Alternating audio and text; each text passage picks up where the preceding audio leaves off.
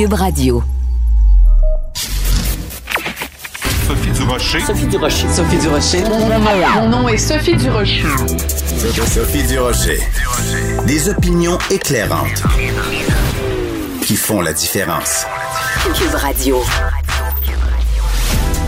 Bonjour tout le monde, bon vendredi. J'imagine que vous avez vu évidemment dans le journal cette histoire sur la facilité déconcertante avec laquelle des pirates informatiques peuvent télécharger la preuve vaccinale du premier ministre ou du ministre de la Santé.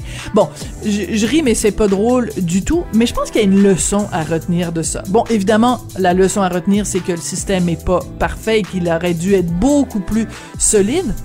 Mais il y a une raison aussi, une leçon qu'on doit retenir de tout ça, les amis. Les pirates, là, qui ont fait ça, ils ont trouvé très facilement sur les médias sociaux des photos quand les gens se sont fait vacciner. Donc, on a la date à laquelle ils se sont fait vacciner. C'est très facile, vous allez sur le compte Facebook de l'un, le compte Instagram de l'autre, de trouver la date de naissance. Comment se fait-il que, comme citoyen, on divulgue à ce point-là des informations sur notre vie privée? Les gens sont là à crier en disant « Ah, c'est une atteinte à la vie privée », mais vous-même, vous la mettez sur la place publique, votre vie privée. Vous êtes tout le temps en train de vous faire photographier en disant « Hey, le 22 août, c'est mon anniversaire. Regardez, j'ai fait un gros party avec mes amis, dont eux, c'est l'anniversaire le 21 puis le 23. » On est tous collectivement en train de donner beaucoup trop d'informations sur nous, sur les médias sociaux, et je pense que c'est une sacrée leçon qu'on a aujourd'hui. Faisons attention. Quand j'ai vu cette information-là dans le journal, j'ai poussé un grand « Ben voyons donc ». De la culture aux affaires publiques. Vous écoutez Sophie Durocher, QUB radio. À la mi-juillet cette année, il y a un ancien professeur de 77 ans qui a plaidé coupable au palais de justice de Longueuil d'accusation de contact sexuel, d'attentat à la pudeur pour des gestes qui auraient été commis entre 1974 et 2001 sur des mineurs. Parmi les victimes de ce professeur qui, bon, c'est ironique quand même, le gars, il était professeur de morale. Parmi ses victimes, il y a Dominique Théberge, un monsieur courageux qui a accepté de nous parler aujourd'hui. Monsieur Théberge, bonjour. Bonjour. Monsieur Théberge, pourquoi, quand ma collègue Florence Lamoureux vous a appelé pour vous demander de venir parler aujourd'hui, pourquoi vous avez dit oui? Pourquoi c'est important pour vous de parler aujourd'hui de ce qui vous est arrivé? C'est extrêmement important pour moi d'en parler pour pouvoir donner un message que oui, des fois, même si notre système de justice n'est pas parfait, il y a des causes qu'on est capable de se rendre au bout puis qu'il y a une sentence pour les pédophiles et des agresseurs. Donc peut-être de pousser des gens, ou pas, peut-être pas les pousser, mais d'encourager les gens à dénoncer et faire les mêmes gestes. Mmh. Racontez-nous ce qui vous est arrivé, M. Théberge. Ça s'est passé en quelle année? Qu'est-ce qui s'est passé exactement? Je sais que c'est difficile, puis c'est pas une question facile que je vous pose, mais dans cette optique-là, justement, d'encourager les gens à dénoncer, je pense que c'est important que vous nous expliquiez ce qui vous est arrivé.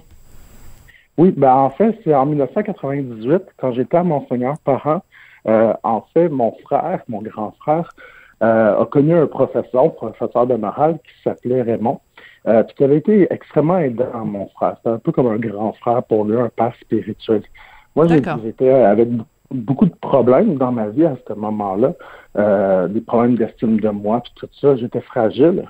Puis, vous aviez quel âge à ce moment-là? Vous aviez quel âge? J'avais 14 ans. D'accord. 14 ans.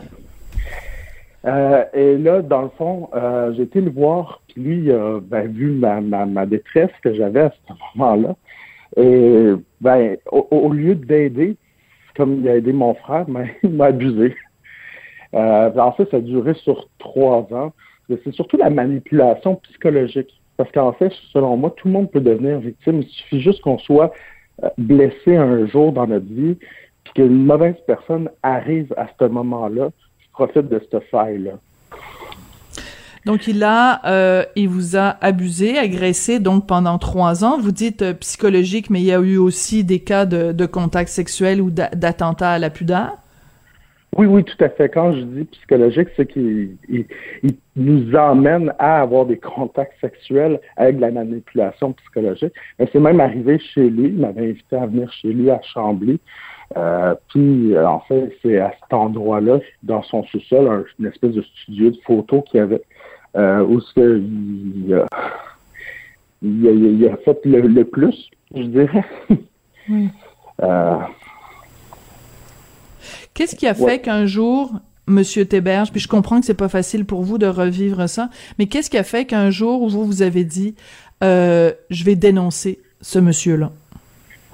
En fait, pour mon côté personnel, j'étais en contact avec ses fils, c'était des amis à moi, c'est devenu des amis à moi, puis en fait, j'ai appris ce qui était arrivé à son fils Marc-André, que lui aussi a été abusé par son père, qui était mon professeur, le professeur.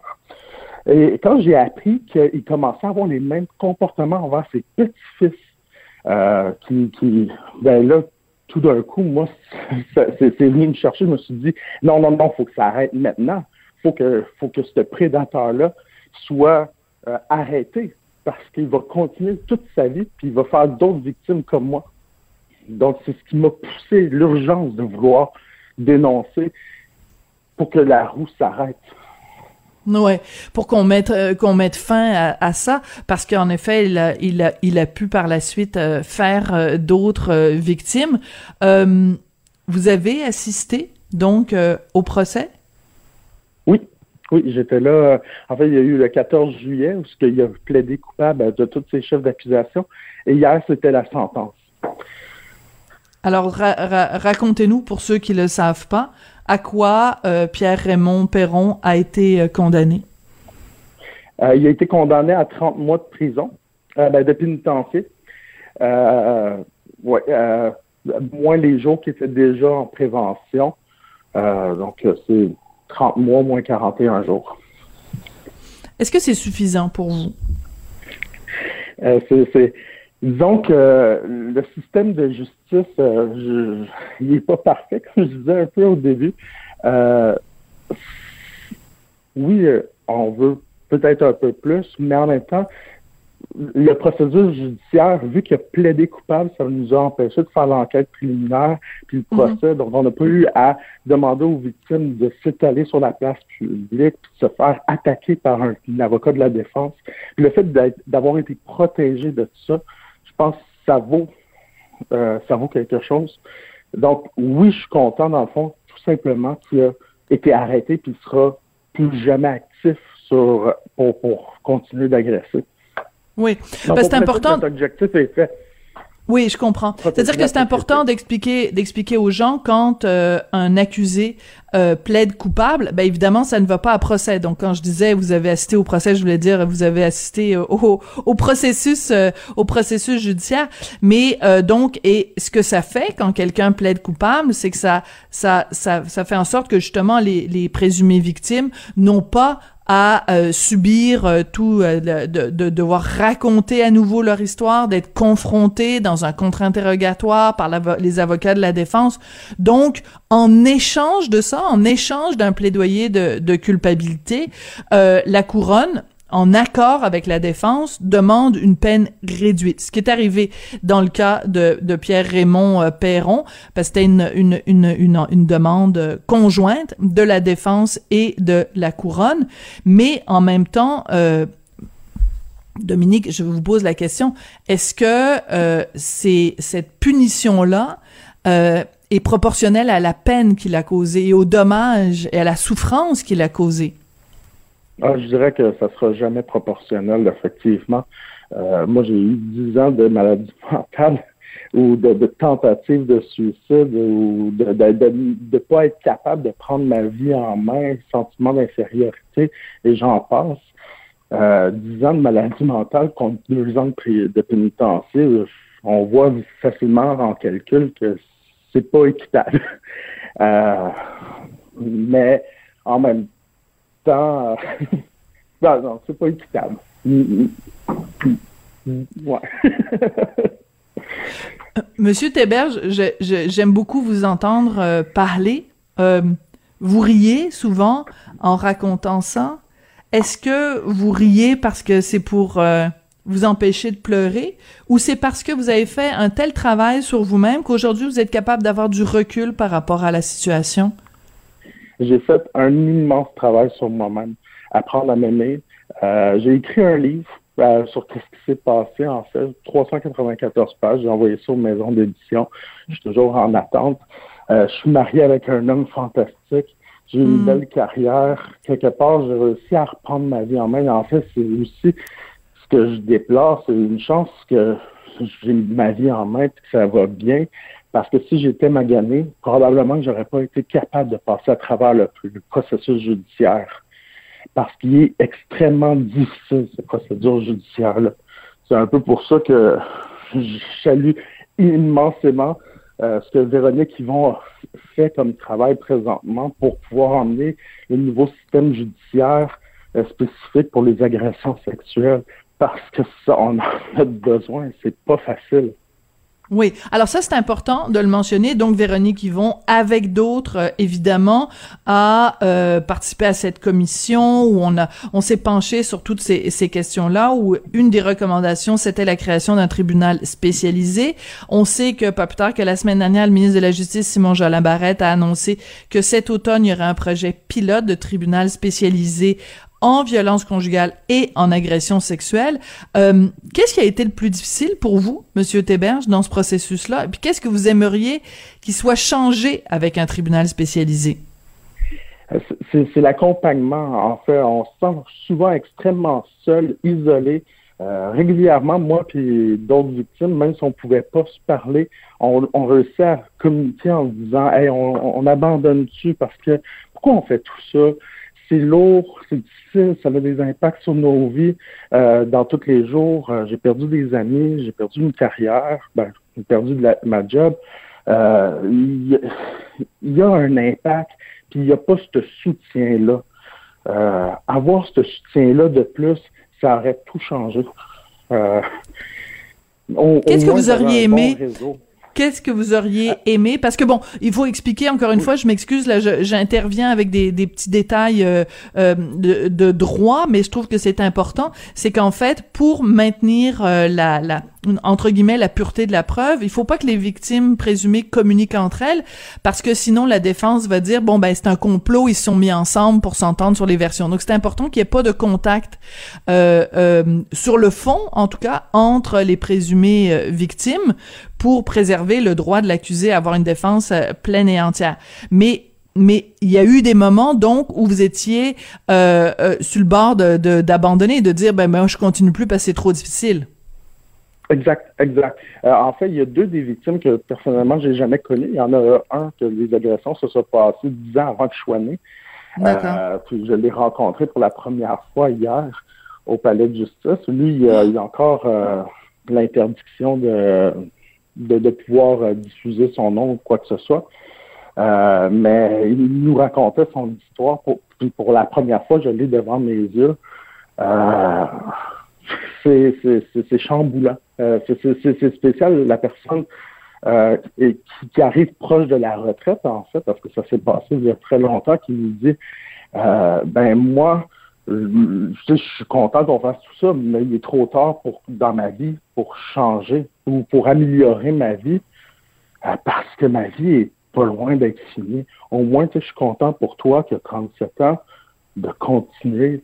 De pouvoir améliorer ces choses-là. Alors, je pense que j'ai changé un peu le sujet, mais...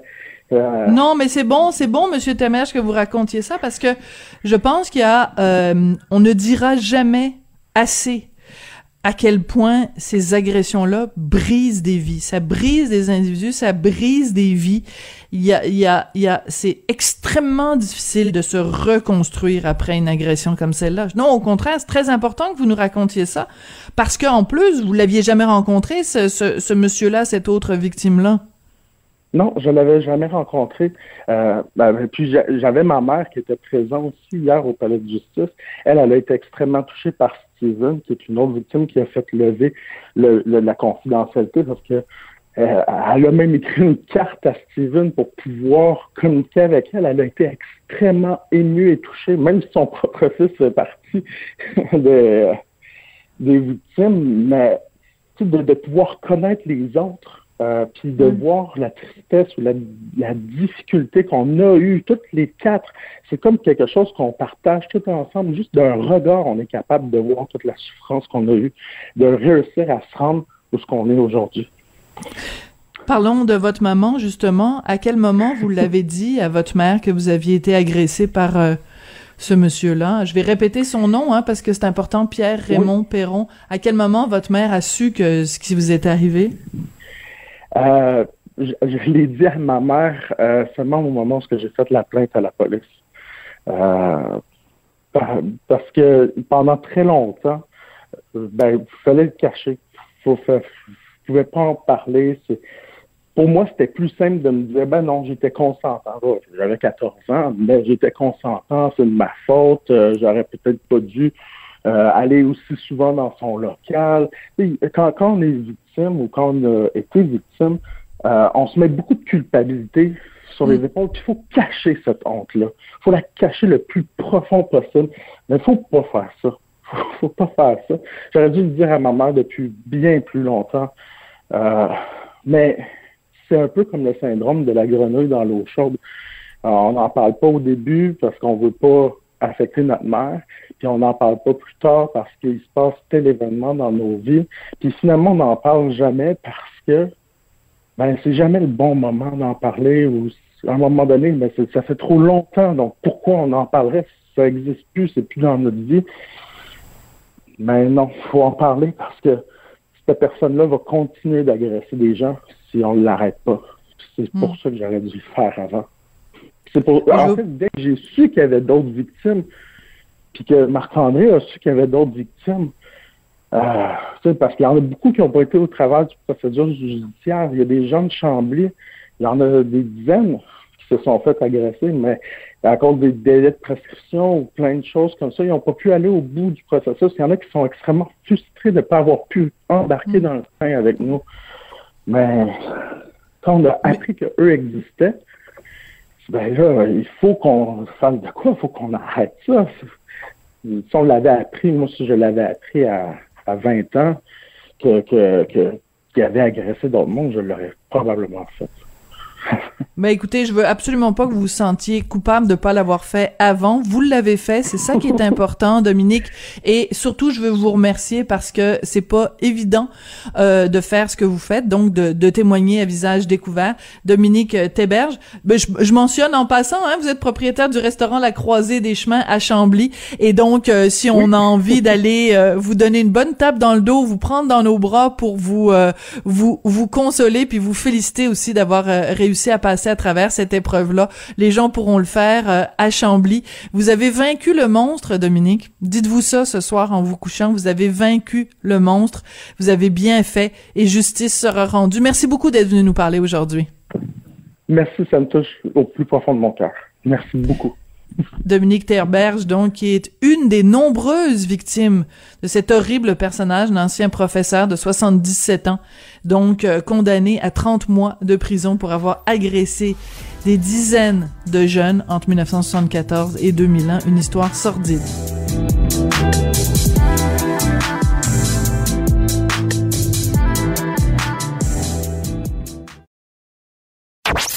Sophie Durocher. Une femme distinguée qui distingue le vrai du faux. Vous écoutez Sophie Durocher. QUB radio. Les rencontres de l'heure. Marie-Claude Barrette et Sophie Durocher. La rencontre Barrette-Durocher. Je vous annonce une grande nouvelle. Cette année, j'ai été approchée à 2 reprises par 2 partis politiques. Ben oui, je vous l'annonce, c'est un scoop pour vous. C'est une façon d'introduire notre rencontre du jour avec Marie-Claude Barrette. Bonjour Marie-Claude. Bonjour Sophie. Hey, ça commence fort ça. Donc, écoute, est-ce que c'est la première fois que tu étais approchée? c'est la première fois j'ai été approchée par un parti politique au fédéral et un parti politique au municipal. Et dans les deux cas, j'ai refusé. Et la raison pour laquelle je te raconte ça aujourd'hui en scoop, c'est parce que tu as envie de nous parler justement des femmes qui s'en vont en politique et de comment on peut les aider à le faire. Écoute, moi, je veux juste te raconter la fin de mon histoire. J'ai refusé pour une raison très simple. Moi, je me suis toujours dit que tant que mon fils était jeune, je ferais rien qui m'occuperait à temps plein de façon débile, parce qu'on sait que la politique, là, c'est vraiment énorme.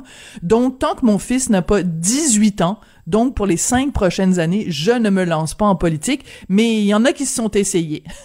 Mais t'as un intérêt quand même, parce que c'est ton agenda qui te le permet pas présentement et ta vie personnelle, mais c'est quelque chose qui t'intéresse.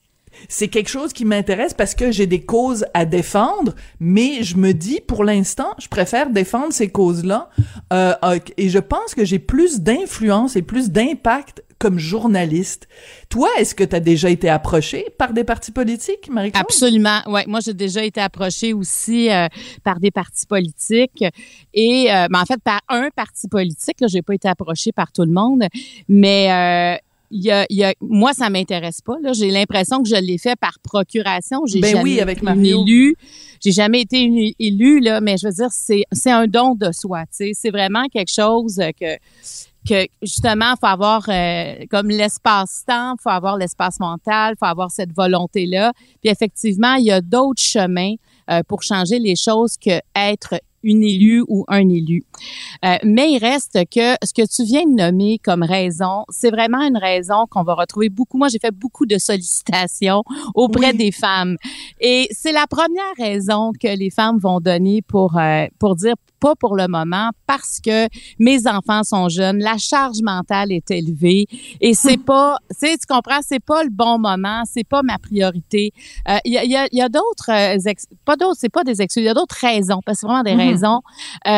Moi, j'ai toujours remarqué, puis c'est un fait là, tu sais, on le retrouve à plusieurs niveaux.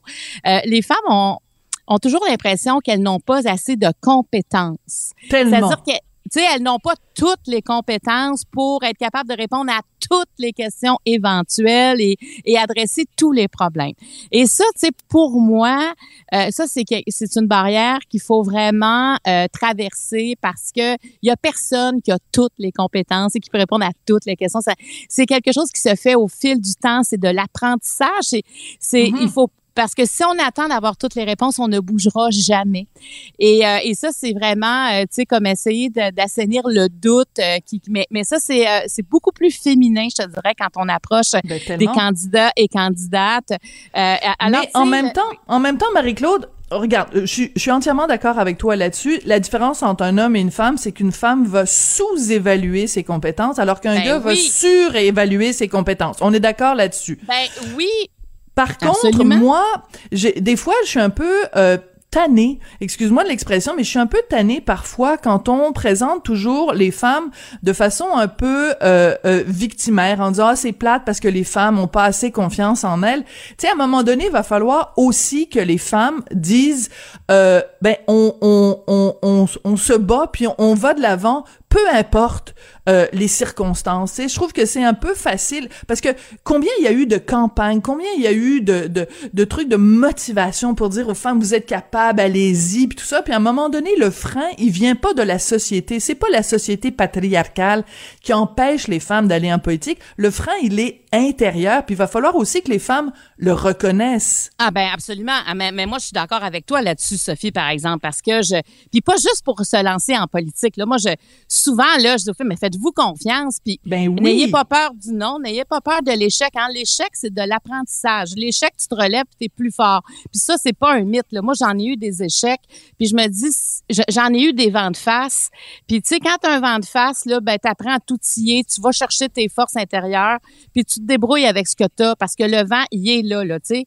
Alors, on n'a pas, faut pas juste chercher des vents de dos, mais heureusement, il y en a de plus en plus quand même des femmes. Tu sais, je pense que nos jeunes ont des modèles. Puis, si je voulais te parler de ça, c'est parce que la Fédération québécoise des municipalités organise une table ronde, justement, avec, il va y avoir des préfètes, entre autres, qui seront là. Il y aura la ministre de la Condition féminine, la ministre des municipalités.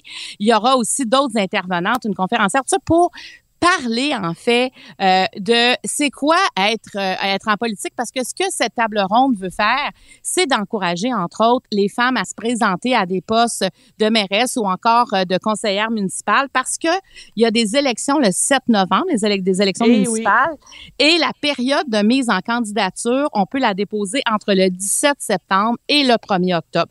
Donc, moi, quand on m'a approché, ça m'a vraiment intéressée, parce que de faire une table ronde et de discuter, puis c'est gratuit, là, tu sais, c'est les femmes, les hommes aussi, là, tu sais, là, je parle des femmes parce que ça s'adresse aux femmes, mais moi, j'aime que les gens s'impliquent dans la société. Il n'y a pas de sexe, il n'y a pas d'âge, il n'y a pas d'origine, il n'y a rien par rapport à ça, mais si c'est, des fois, ça n'intéresse, on peut juste se rendre sur le site de la Fédération québécoise des municipalités, s'inscrire, c'est gratuit, c'est le 1er septembre à 11h, puis moi, je me dis, des fois, ça peut être, tu sais, l'étincelle qui manque. Absolument. Tu sais, on allume la bougie. Puis le milieu municipal, Sophie, là, quand t'es conseillère ou conseiller municipal d'une agglomération, c'est proche de toi. Tu sais, je trouve que c'est quand même une belle façon de commencer. C'est sûr que t'as pas de parti politique, là, quand, tu sais, t'es pas comme à Montréal dans les grandes municipalités. Et quand t'es en région, tu sais, t'es comme seul avec, tu fais équipe avec les autres, mais vous êtes, tu sais, c'est tout des gens indépendants. Mais tu peux faire une différence. Puis, tu sais, je trouve qu'avec ce qu'on vient de vivre, je suis sûre qu'il y en a que leur quartier est devenu encore plus important qu'avant.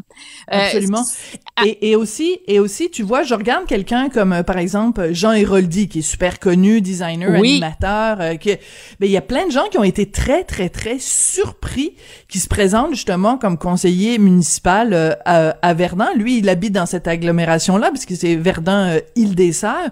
Mais lui, il dit, regarde, moi, ça fait des années que je suis impliqué au niveau local, l'école de mes filles, puis ça. Mais tu peux être quelqu'un de super méga connu, puis juste avoir envie d'avoir un impact sur la proximité, là, sur ce qui se passe au coin de la rue. Comment ça se fait que c'est rempli de travaux? Comment ça se fait que les parcs sont pas... comment ça se fait qu'il n'y a pas assez de poubelles dans les parcs? C'est des choses qui peuvent avoir l'air totalement anodines puis pas importantes, mais il n'y a rien de plus important que l'environnement immédiat dans lequel on vit. Absolument. Puis, tu sais, Jean, dans le fond, il a fait le saut à tu assumes quelque chose, là, tu te présentes et tu demandes aux gens de voter pour toi. Tu sais, ça, c'est une étape aussi qu'il y en a qui ont de la misère. Parce que là, tu vas cogner aux portes, tu vas dans des événements, tu vas où est-ce qu'il y a des gens pour rencontrer le plus de gens possible. Puis ça, c'est important parce que si tu veux savoir qu'est-ce que les gens veulent, de quoi ils ont besoin, il faut d'abord tu leur parles. Hein. Ça part des citoyens. C'est ça, la démocratie, c'est que ça part des citoyens et on va élire les gens qu'on veut.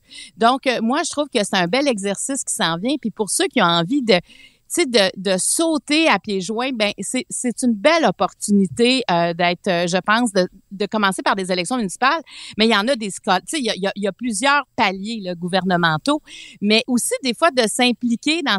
Moi, je m'implique beaucoup. Moi, je suis pas une élue, je l'ai jamais été, mais je me suis toujours impliquée parce que moi, je trouve que ça donne un sens à ma vie. Tu sais, c'est bien dit ça. Ouais. Puis tu vois quelqu'un comme Caroline Saint-Hilaire justement, qui est maintenant notre collègue à QUB radio. Regarde à quel point ça a été important justement le rôle qu'elle a joué quand elle a été mairesse de Longueuil. On se rappelle évidemment de la mairesse Boucher à Québec-Sainte-Foy. À quel point ça. Mais tu vois, quand je te donne ces exemples-là, par exemple la mairesse André Boucher, à quel point ça a été dur aussi pour elle, puis dur pour ses enfants, parce que elle a été beaucoup attaquée sur son apparence physique. Tu sais, quand t'es une femme et que tu t'en vas en politique, les attaques, tu sais, je pense, mettons, à Pauline Marois aussi, beaucoup des attaques sur le physique, les attaques sont pas les mêmes, et c'est peut-être ça aussi un frein. Il y a sûrement des femmes qui aimeraient ça se lancer en politique, mais qui sont pas prêtes à se faire lancer des tomates puis à avoir des attaques personnelles. Est-ce que tu penses que ça peut jouer? Ben, je pense que ça peut jouer, mais faut quand même arriver à un moment donné à se dire que ce que tu fais comme différence, c'est plus grand que cette intimidation-là. T'sais, il faut comme traverser aussi cette ligne-là.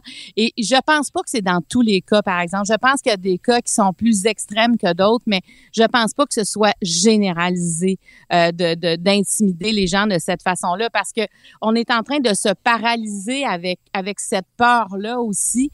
Et peut-être qu'il faut savoir, il faut être davantage entouré, il faut essayer de réduire cet impact-là que ça a sur nous. Mais est-ce que ça vaut la peine de ne rien faire par peur d'être attaqué?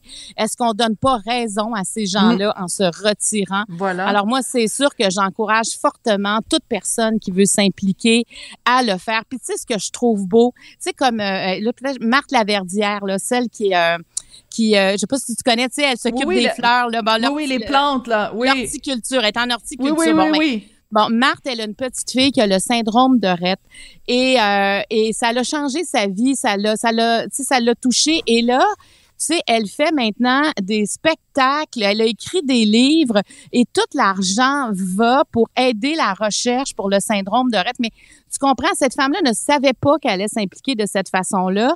Et tout à coup, il y a une cause qui est arrivée dans sa vie et ça l'a fait dévier son chemin. Puis tu sais, elle en parle et elle en pleure encore quand elle parle de ça. Et c'est beau, puis on a envie de la suivre, mais c'est ça l'implication. Des fois, c'est quelque chose qu'on ne voit pas venir dans notre vie et ça arrive. Et moi, je me dis... lancez-vous. Tu sais, faut pas penser qu'est-ce que les autres vont dire, c'est qu'est-ce que moi, ça va m'apporter, qu'est-ce que moi, je peux faire pour ma communauté. C'est dans ce sens-là qu'il faut poser les questions. Puis aussi, il faut, je pense qu'il faut à un moment donné que les femmes se fassent une carapace. Je me rappelle, à un moment donné, il y a peut-être 2 ou 3 ans, il y avait différentes députées, c'était une députée de chacun des partis en poste à Québec, il y avait quelqu'un de QS, bon, les libéraux, etc. Et elles avaient fait front commun pour dire ben c'est effrayant, nous on reçoit des courriels, puis on est intimidés, puis tout ça. Puis je me disais, OK, vous faites front commun parce que vous êtes des femmes et que vous recevez des courriels puis tout ça, mais est-ce qu'on peut savoir aussi ce que les gars députés reçoivent? Ils reçoivent des niaiseries, ils reçoivent des menaces de mort. Il me semble que ça aurait été beaucoup plus fort si on avait eu des hommes et des femmes députés qui avaient dénoncé. Là, en faisant juste des femmes, c'est comme si on disait « Ah, les femmes sont trop fragiles, puis quand on les attaque, elles s'écrasent, puis elles se liquéfient. » Je pense qu'il faut aussi envoyer un message aux femmes de dire: hey, faites-vous une carapace, puis je veux dire, vous êtes capable, là, mais redressez-vous. Il y a juste quand même une nuance, c'est qu'il y a des femmes qui ont vraiment des menaces. Et là, quand on arrive dans la menace et qu'on a peur de débarquer de sa voiture le soir parce que là, tu sais, c'est sûr qu'il faut appeler les policiers. Tu sais, je veux dire, il y a des choses qui doivent être dénoncées. Ça, c'est clair pour moi. Tu sais, c'est comme s'il y a une gradation aussi dans... Il y en a qui doivent être vraiment pris au sérieux et il y en a, je pense, que tu dois juste bannir la personne qui t'écrit ces choses-là. Mais moi, j'ai animé un événement à Québec, justement, où on dénonçait cette intimidation-là. Et quand je lisais des choses que certaines députées ont reçues, j'en avais des frissons dans le dos. Alors ça, c'est sûr que peut-être, je sais pas, peut-être que les hommes reçoivent pas des choses aussi, tu sais, à l'attaque, presque à ta vie, tu sais, c'est qu'on veut ta mort, là. On est dans une autre étape, puis là, tu dis, tu peux pas prendre de chance, tu sais pas qui t'écrit, alors il faut effectivement dénoncer, mais il reste que c'est heureusement pas une majorité, et je pense que si on habite, par exemple, si on habite dans une région, puis on a envie d'aller plus loin, puis de s'investir, puis en plus, ça permet de connaître des gens, ça permet de connaître les gens qui animent aussi ta vie de quartier, ta vie de municipalité, et ça peut te permettre peut-être d'être mairesse, ça peut te permettre d'être préfète, ça peut te permettre de t'en aller aux élections au Québec, tu sais, je veux dire, tu peux faire ce que tu veux, tu sais, comme toi, moi j'ai hâte de te voir dans 5 ans où tu seras, tu sais, qui tu choisiras, mais j'ai envie de dire aux femmes, allez-y, et tu sais, je veux dire, moi je pense que ça fait grandir de s'impliquer, et en plus, ça nous permet de recevoir et de donner beaucoup, alors... Moi, c'est, tu vois, Puis, mais tu vois, moi, une femme qui m'inspire beaucoup, au-delà de toute partisanerie politique, c'est quelqu'un comme Véronique Hivon, parce qu'elle a su, dans le dossier de l'aide médicale à mourir, rassembler autour d'elle, au-delà de la partisanerie, toute une assemblée nationale pour faire voter cette loi-là qui a un impact concret. Et les, je me dis, dans la vie, Véronique Hivon, elle peut se coucher le soir en se disant, ben moi, j'ai fait quelque chose qui a vraiment changé le Québec, qui a vraiment changé. Elle l'a pas fait toute seule, bien entendu. Non, mais elle a humanisé la politique, la façon de faire la politique. Elle a vraiment amené ce côté humain-là où on a oublié qu'il y avait des pour, des contre. C'était... On discute de quelque chose. Écoute, on parle de la mort, là. Tu sais, s'il y a quelque chose qui inquiète toutes les gens, qui préoccupe et où on passerait toutes par là, qui nous concerne tous, peu importe qui on est. C'est bien cette étape-là. Et effectivement, tu as raison, Véronique Hivon a apporté quelque chose. Ça a été un vent de fraîcheur, malgré la lourdeur du sujet. Ça a été un vent de fraîcheur et je pense que ça permet de croire qu'il peut y avoir du beau. Parce qu'il y a quelque chose, Sophie, que je te dirais en conclusion, là, c'est que la politique, on peut pas dire « Hey, ça, la politique, là, moi, j'ai haï ça, c'est ici, c'est... » La politique, c'est d'abord des femmes et des hommes qui sont élus. C'est d'abord ça. Après ça, évidemment, tu as les militants, mais je veux dire, ce sont des hommes et des femmes qui évoluent, qui changent à travers le temps. Donc, on ne peut pas stigmatiser la politique, dans une période, par exemple, plus noire. On ne peut pas dire « ça sera toujours ça ». Peut-être que... Si tu apportes ton apport et que tout le monde apporte leur apport, un jour, ça changera. Mais déjà, il faut voir aussi qu'il y a beaucoup de positifs qui se passent en politique. Il faut arrêter aussi de voir tout ce qui va pas. Oui, oui, il faut arrêter de démoniser aussi les politiciens en les mettant tous dans le même sac. Et je te dirais, pour conclure, si toi, tu t'intéresses pas à la politique s'intéresse à toi, fait que t'es mieux... T'es mieux t'impliquer. Hey, merci beaucoup pour cette belle semaine, puis on se retrouve lundi. Ben, merci beaucoup. Bye bye. Merci, Marie-Claude. Et vous aurez dans 5 ans la réponse pour savoir qui sont les partis qui m'ont approché puis lesquels j'aurais choisi. Et ça va être long, hein? 5 ans à attendre. Oh, t'es fine. Je vais t'engager comme directrice de campagne. Non, mais moi, j'en mange de la politique. Tu sais, moi, te dire comment j'aime ça, là, l'action politique, l'implication sur le terrain, n'importe quand je serai là. OK, merci.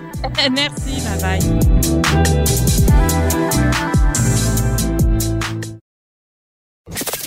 Avertissement. Cette émission peut provoquer des débats et des prises de position pas comme les autres. Vous écoutez Sophie Durocher. Ah, le fameux passeport vaccinal qu'on va devoir montrer à partir du 1er septembre pour aller au restaurant, pour aller dans les salles de spectacle, pour aller à l'église. Non! On n'a pas besoin du passeport vaccinal pour aller à l'église, pour aller à la synagogue, pour aller à la mosquée, pour aller au temple. Ben non, les lieux de culte sont exclus, sont exemptés de passeport vaccinal. On va en parler avec Daniel Baril, il est président du Mouvement laïque québécois, il est aussi journaliste, anthropologue et auteur. Monsieur Baril, bonjour. Oui, bonjour Madame Rocher. C'est un scandale. Pourquoi les lieux de culte pourquoi les 4 murs d'une salle de spectacle sont considérés comme étant dangereuses et donc ils font présenter un passeport vaccinal, mais les 4 murs d'un lieu de culte, il n'y a pas de problème, Dieu va nous protéger. Effectivement, il semble avoir des mystères insondables là, du côté de ce qui se passe dans les lieux de culte. Moi, j'ai entendu le ministre Christian Dubé là, sur vos ondes il y a 2 jours avec votre collègue Philippe Vincent Foisy. En fait, il a dit, sans vouloir le dire, que c'était considéré comme un service essentiel. Voilà. Il dit, je ne voudrais pas entrer dans la définition des services essentiels, mais, autrement dit, le gouvernement considère qu'il y a là un service essentiel. C'est son opinion.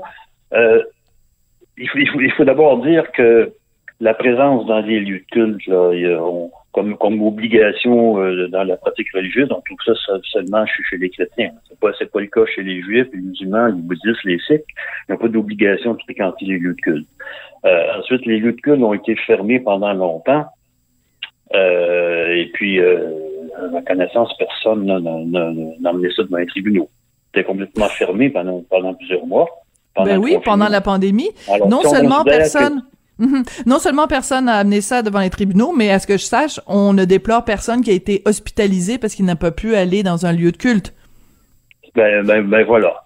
Alors, et quand on compare, en fait, avec le type d'activité qu'il y a dans un lieu de culte et les autres endroits où on exige le passeport vaccinal, là, on comprend pas trop non plus.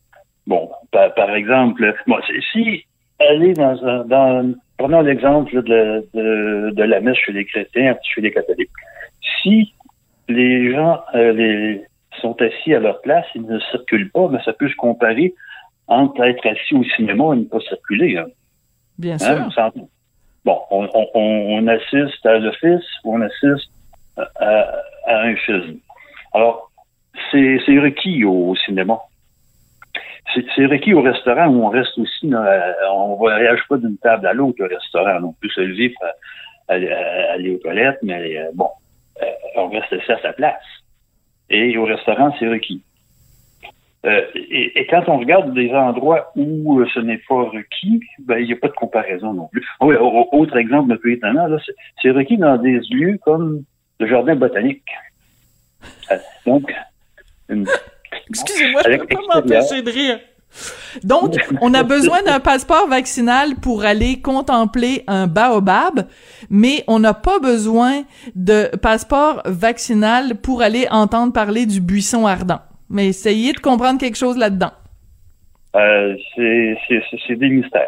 Donc, oui, une petite promenade dans un jardin botanique, là, à voir les fleurs, les plantes, etc., où on va pas là en groupe de 500 personnes, on s'entend, mais là, c'est requis. Même dans les villages historiques, c'est requis.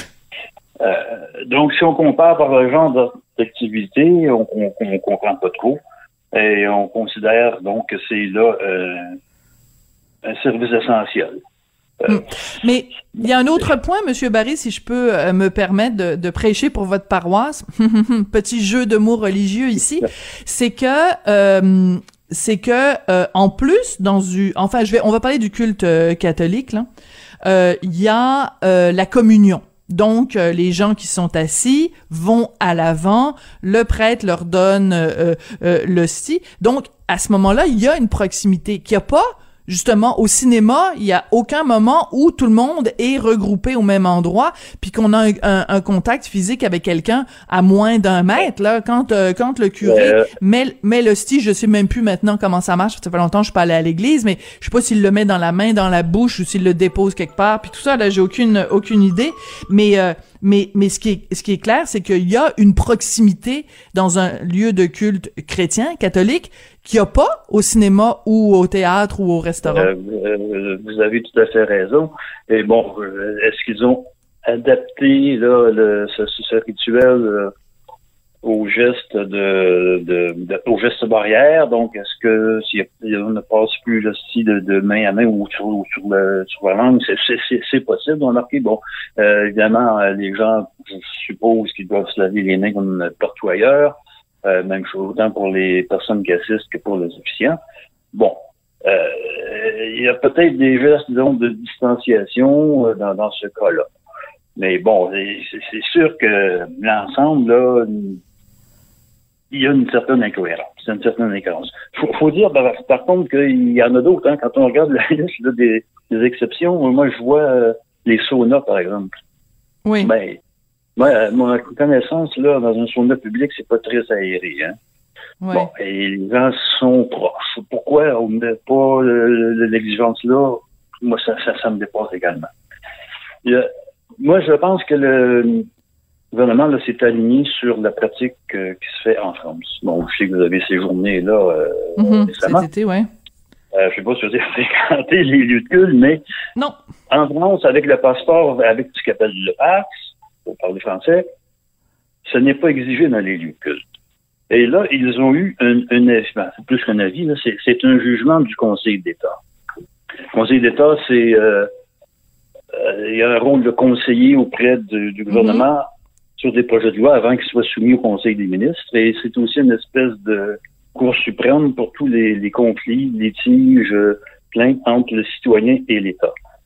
Alors, l'année dernière, là, le Conseil d'État a obligé le gouvernement français à retirer l'interdiction de fréquentation des lieux de culte, supposément là, au nom de la liberté de religion. Il n'y a pas eu de jugement semblable ici, mais je pense que le gouvernement Legault s'est aligné sur cette pratique-là, craignant peut-être que ça soit mis dans les tribunaux. Mais s'il y avait une plainte, ça prendrait des années avant que ça soit réglé. D'accord. Mais donc, êtes-vous en train de dire, M. Baril, que le gouvernement Legault, en fait, a cédé à la pression des lobbies religieux en ne mettant pas le passeport vaccinal dans les lieux de culte, ou simplement il l'a fait de façon préventive en se disant, on est mieux de pas le faire parce que sinon on va avoir du trouble avec eux? Ça peut être un ou l'autre. Là. Moi, je ne suis pas dans le secret des dieux là-dessus. C'est certain que les groupes religieux ont fait des pressions pour réouvrir leur lieu de culte l'année dernière. Ça, on a vu les interventions. Bon, c'était de leur droit de le faire aussi.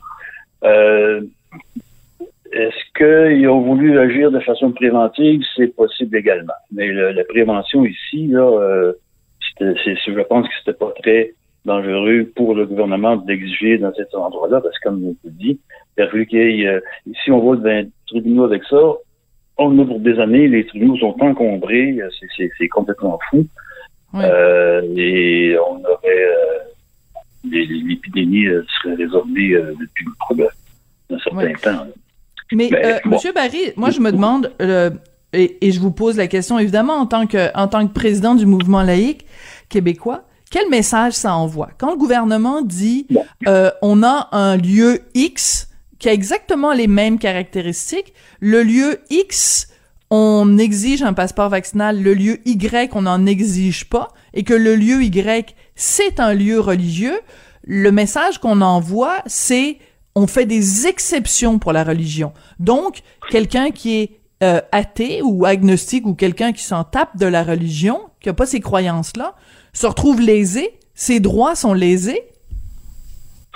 C'est-à-dire, moi, ça n'enlève pas, parce que je ne fréquente pas ces lieux-là et je ne suis pas à risque de côtoyer en y allant les gens qui seraient non vaccinés. Hein? Par contre, moi, effectivement, ce qui m'inquiète, c'est le message, on me dit le message qui est envoyé. C'est que ici, on fait de la liberté de religion une raison pour ne pas se faire vacciner. Et ça, à mon sens, ça va trop loin. En fait, c'est pas dit comme ça, mais c'est le message que ça envoie. Ça veut dire que, au nom de notre liberté de religion, on n'exige pas le passeport vaccinal. Donc, ça veut dire que, dans ces endroits-là, où on exerce notre liberté de religion, pas besoin d'être vacciné. Et là, on connaît les problèmes que ça entraîne dans certaines sectes, dans certaines communautés religieuses. On pense aux épidémies de rougeole qui éclatent dans certaines communautés religieuses qui refusent la vaccination là, au nom de leur liberté de religion. Et c'est ça qu'on continue de consolider avec cette exemption qui est un petit peu aberrante. Alors que si on le demandait là, en fait, à mon avis, ils l'auraient demandé à peu près partout. Là. Ça inciterait les gens à se faire vacciner. Voilà, parce que je prends un exemple. Les pratiquants ou non pratiquants.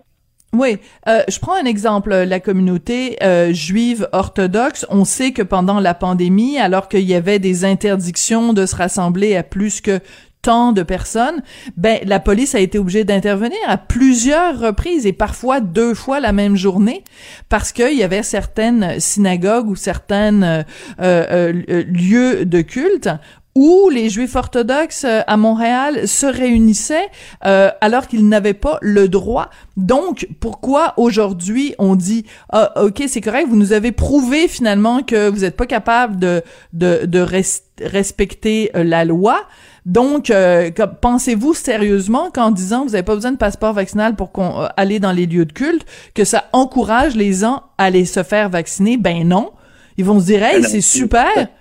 On n'est absolument pas obligé d'aller se faire vacciner. Ça consolide l'idéologie anti-vaccination, effectivement, dans ces milieux-là. Alors, oui. Et pourtant, bon, vous donnez l'exemple des assidim. Pourtant, en Israël, moi, ce que j'ai vu, c'est qu'on oblige le passeport vaccinal dans des lieux de culte avec 200 personnes ou plus. Bon.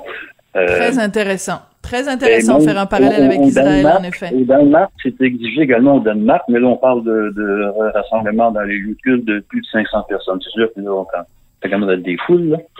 Il y a aussi une différence à faire. Si vous avez une église catholique, par exemple, qui pourrait contenir 2000 personnes, puis qui en accueille 200, bon, et dispersée dans la salle, c'est différent d'une mosquée qui peut contenir, avec une salle qui peut contenir au maximum 100 personnes. Je comprends. Mais en même temps, ces distinctions-là ne sont pas faites là, dans l'exemple. Voilà. Et pourquoi on n'a pas simplement dit, pourquoi au lieu de faire une distinction entre c'est un lieu religieux, c'est pas un lieu religieux, pourquoi on n'a pas simplement fait une distinction en fonction du nombre de personnes accueillies, ce qui serait beaucoup plus logique. Et vous savez quoi? Ça veut dire qu'on aurait utilisé un critère scientifique au lieu d'utiliser un critère religieux, puis la religion, c'est le contraire de la science. C'est une croyance en quelque chose de non tangible. Je veux dire, tu peux pas avoir plus grand contraste en d'un côté des croyances, puis de l'autre côté la science. Puis ce qu'on se fait dire depuis le début de la pandémie, c'est on écoute la science. Ben, je pense qu'on vient d'avoir un bon exemple où le gouvernement est totalement hypocrite en nous faisant croire qu'ils utilisent des critères scientifiques alors qu'en fait ils utilisent des critères idéologique. Daniel Baril, merci beaucoup d'être venu nous parler aujourd'hui. Je rappelle que vous êtes président du Mouvement laïque québécois. Merci beaucoup. Merci, madame. Au revoir. Et c'est comme ça que se termine l'émission. Je voudrais remercier Rémi Poitras à la réalisation, à la mise en onde, Florence Lamoureux à la recherche. Merci à vous, bien sûr. Hein, vous avez le choix. Vous pouvez écouter plein de médias, mais vous avez choisi QUB Radio. Merci et allez en paix. Et on se retrouve lundi.